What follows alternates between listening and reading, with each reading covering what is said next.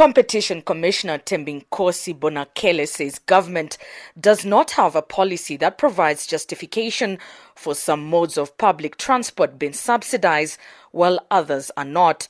For example, he says rail transport, which accounts for 10% of commuter traveling, receives the largest proportion of subsidies. He also notes that subsidized bus contracts signed between government and bus companies have failed to go out on tender for years, leaving the market dominated by large corporates and denying new entrants an opportunity to compete. The many challenges facing transport integration are a result of policy issues. If you just take the example of minibus taxis, which transport the majority of the population, this is one sector that has not benefited from, from subsidies, which to a large extent have gone to other modes of public transport, including buses, as well as uh, uh, rail, which is heavily subsidized. Is the lack of integration uh, between a provision of rail services by both Metro Rail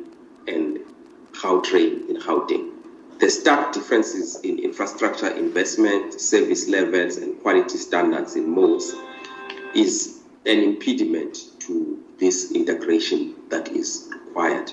The report also found that there were regulation failures in minibus subsidiaries. It takes approximately 9 to 18 months in some provinces, as opposed to the 60 days that's provided for in legislation. So that's a backlog emanating from the provincial regulatory entities, uh, which are the authorities responsible for issuing these licenses. So that adds into the problems, as I have explained, subsidies being the primary one. There is also often conflict over routes, which has plagued the minibus uh, taxi industry for many years. Submissions from the industry indicate that there is currently no framework to guide planning authorities. Furthermore, e-hailing transport in South Africa has disrupted metered taxi businesses and the growing popularity of e-hailing transport caught regulatory authorities off guard. Metered taxis were slow to respond and failed to create their own digital platforms to compete. The Commission recommends that metered taxis and e hailing vehicles should not be regulated differently as they both compete in the same market.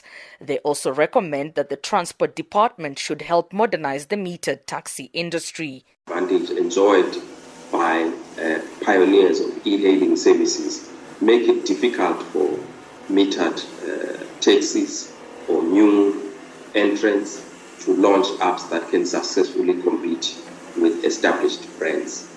Given these uh, significant uh, barriers faced by metered taxis, metered taxi operators found it very difficult to compete with e-hailing services. The basis for lack of competition arise from factors such as area restrictions and pricing dy- dynamics. The Public Transport Market Inquiry report suggests government should finalize its subsidy policy and address the fragmented subsidies facing the transport sector. The inquiry, which began gathering information in 2017, had over 200 stakeholders in the industry who provided submissions to the Competition Commission. The report will be handed over to the Minister of Trade and Industry, and he will then table it in Parliament.